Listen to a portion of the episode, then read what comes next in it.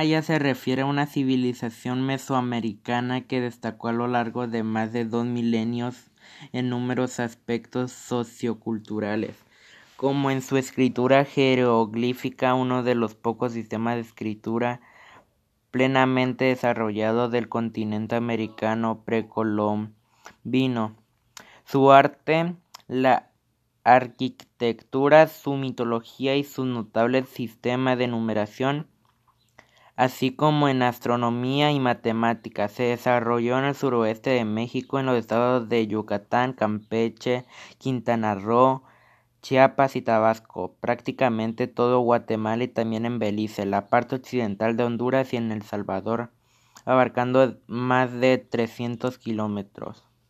Durante el periodo formativo antes de 2000 años antes de Cristo, se inició el desarrollo de la agricultura y la población se hizo sedentaria, estableciéndose en las primeras aldeas en el periodo preclásico antes de Cristo, 2000 años antes de Cristo hasta 250 años después de Cristo.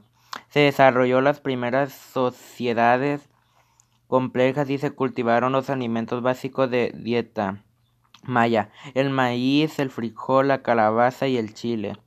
Las primeras ciudades mayas se desarrollaron en torno a 750 a.C. Alrededor de 500 años antes de Cristo, esas ciudades poseían una arquitectura monumental, incluyendo grandes templos como fachadas de estuco. La escritura glífica se utilizó desde el siglo